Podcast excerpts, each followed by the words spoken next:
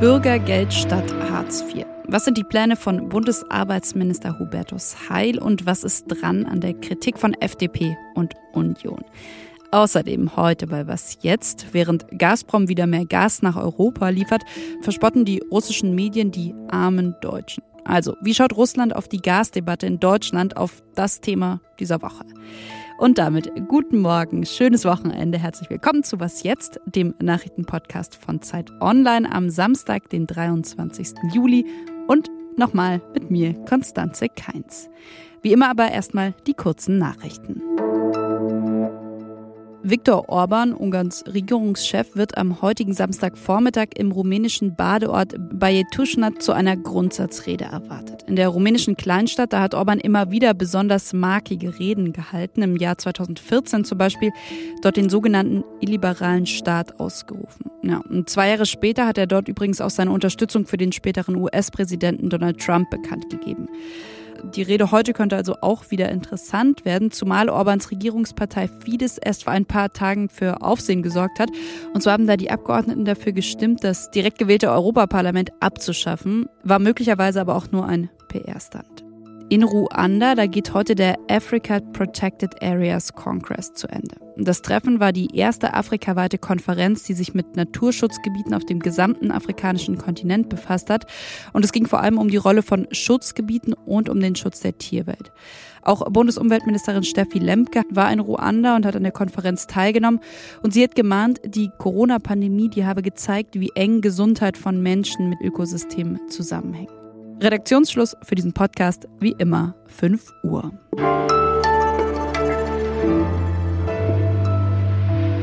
Hartz IV soll ab 1. Januar 2023 Geschichte sein. Es soll dann vom Bürgergeld abgelöst werden. Jedenfalls ist das der Plan von Bundesarbeitsminister Hubertus Heil. Es geht um einen Sozialstaat auf der Höhe der Zeit. Was also genau sieht dieser Plan vor und wieso ist die Kritik daran in den letzten Tagen so gewachsen? Fragen an die Zeit Online-Redakteurin Tina Groll. Hallo Tina. Hallo. Mitte der Woche, da hat Hubertus Heil ja das Bürgergeld vorgestellt und es gab seitdem ziemlich viel Kritik. Also die FDP, die befürchtet ein bedingungsloses Grundeinkommen durch die Hintertür und auch äh, CDU-Chef Merz hat sich schon geäußert, hat gesagt, er ist gespannt, ob es dann überhaupt noch irgendwelche Anreize gibt, in den Arbeitsmarkt zurückzukehren. Was würdest du sagen? Was ist dran an dieser Kritik? Ja, also bedingungsloses Grundeinkommen ist natürlich das Bürgergeld nicht. Ein bedingungsloses Grundeinkommen äh, würde ja voraussetzen, dass jeder und jede Bürgerin und Bürger ähm, in diesem Land das bekommen würde. Das ist nicht so. Man muss noch immer hilfebedürftig sein und äh, diese Hilfebedürftigkeit auch tatsächlich nachweisen. Aber die FDP und natürlich auch die Union in der Opposition haben durchaus einige wichtige Kritikpunkte an dem ganzen Vorhaben ausgemacht. Da geht es vor allem um die Frage, gibt es Mitwirkungspflichten und sowas wie Leistungsminderungen? So heißen die Sanktionen künftig dann in dem Eckpunktepapier für das neue Bürgergeld. Sicherheit. Und die zweite Frage ist, wie hoch sollen denn die Regelsätze sein?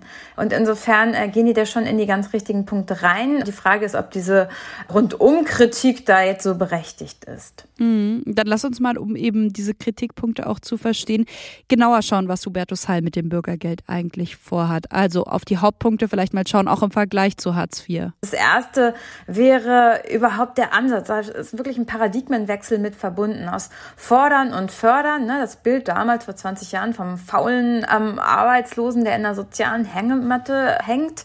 Das ist wirklich passé in Zeiten des Arbeitskräftemangels. Daraus wird jetzt Partnerschaft auf Augenhöhe und tatsächlich ein Ansatz, der eher mit Motivation und Belohnung statt mit Angst, Druck und Bestrafung arbeitet. Zu den guten Punkten gehören sicherlich die Karenzzeiten für Wohnen und Vermögen. Das Schonvermögen wird insgesamt ein bisschen erhöht. Das dürfte sicherlich Altersarmut später beseitigen. Gut ist auch, dass zum Beispiel so Freibeträge für Einkommen aus Schüler- und Studentenjobs erhöht werden. Also die Kinder, die in Hartz IV oder später Bürgergeldfamilien aufwachsen, die sehen dann tatsächlich, okay, mir wird das nicht weggenommen, sondern sie sehen dann, Arbeit lohnt sich. Da sind viele gute Punkte drin. Dann lass uns an der Stelle mal den Bogen spannen und zu deiner ersten Antwort zurückkehren, zu den Kritikpunkten nämlich. Da haben wir schon über Summen gesprochen. Schwirren denn da irgendwelche Zahlen im Raum rum? Also wie viel Geld soll es an Bürgergeld geben? Hubertus Heil, der Arbeitsminister selbst, hat vorgeschlagen 40 bis 50 Euro.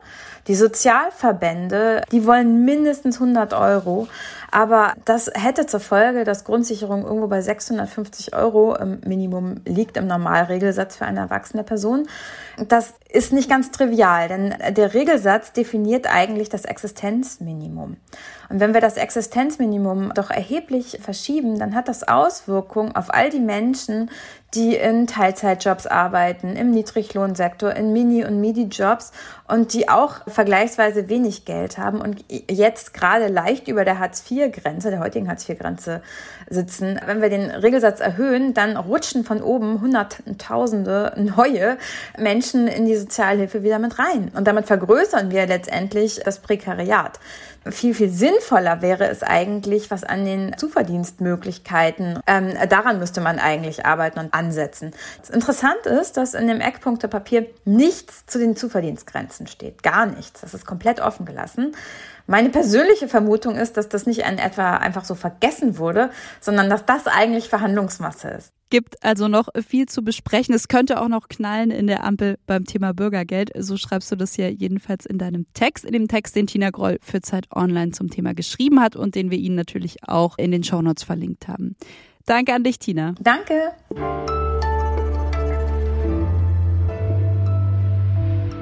Alles außer Putzen. An dieser Stelle mal ein großes Danke an die Werkstudierenden bei Was Jetzt. Heute vor allem an Marc, der mich bei dieser Folge unterstützt hat und der diesen Veranstaltungshinweis gefunden hat. Ja, der Tipp, der ist äh, zwar leider nicht für Sie, äh, sondern falls Sie einen haben, für Ihren Hund.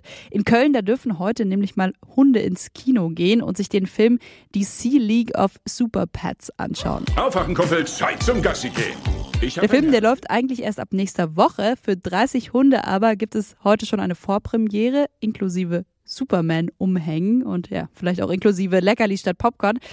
Falls Sie jetzt direkt losziehen wollten, tut mir leid, freie Plätze gibt es nicht mehr. Man musste sich schon vor einer ganzen Weile mit seinem Hund bewerben.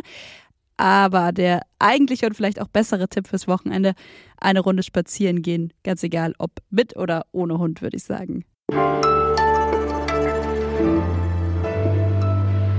Diese Woche, da gab es ein Thema, beziehungsweise eigentlich muss man sagen, es gab eine Gasleitung, auf die alle geschaut haben. Die große Frage, beziehungsweise die große Befürchtung war ja, lässt Putin wirklich den Gashahn zugedreht, wenn die Wartungsarbeiten, die ja am Donnerstag abgeschlossen waren, enden?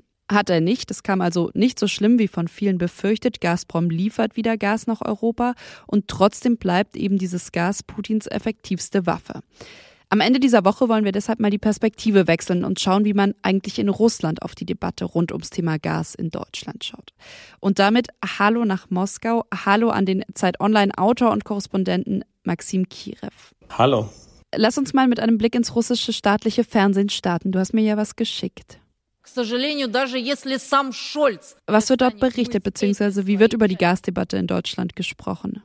Also es wird ein ziemlich apokalyptisches Bild äh, gezeichnet von dem, wie es um die deutsche Wirtschaft steht, von dem, wie es den Menschen hier geht. Also die steigenden Preise spielen da eine große Rolle. Es wird gesagt, dass die Industrie kurz davor ist, dicht zu machen, dass die Arbeitslosigkeit droht und besonders amüsieren sich die Propagandisten natürlich über diese Aufrufe, irgendwie weniger zu duschen, weniger zu heizen, weil das wahrscheinlich auch für die einfachen Menschen am einfachsten zu begreifen ist und am plastischsten ist, also der Beweis ist dann somit erbracht, dass der reiche Westen jetzt so tief gesunken ist, dass man jetzt nur noch irgendwie vier Stellen am Körper waschen kann. Das wird irgendwie bei jeder Gelegenheit äh, angeführt. Mal abgesehen von der Propaganda, wie würdest du denn sagen, steht es um das wirtschaftliche Interesse von Russland, weiter Gas nach Deutschland zu liefern? Also ich meine, Putin wird ja wahrscheinlich mitbekommen, dass Deutschland eben auch vor allem in Zukunft auf Alternativen setzt. Ganz genau.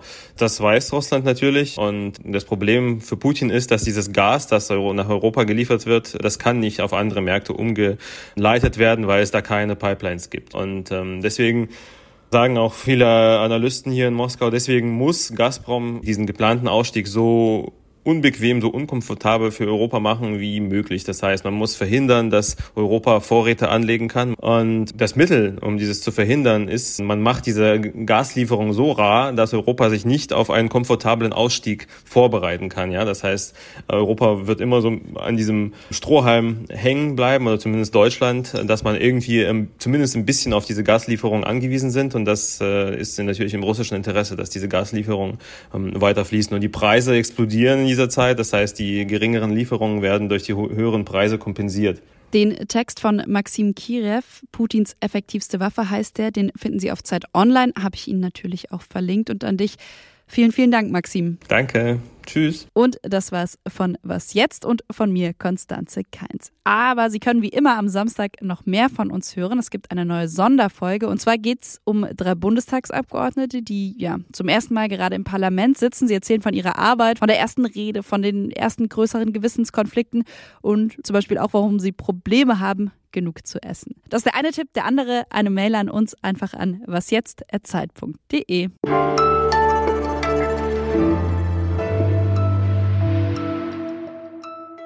selbst auch oft irgendwie mal so angesprochen, so, ey, äh, ja, wie ist es denn in Deutschland? Können die jetzt echt nicht mehr duschen oder sich kaum waschen?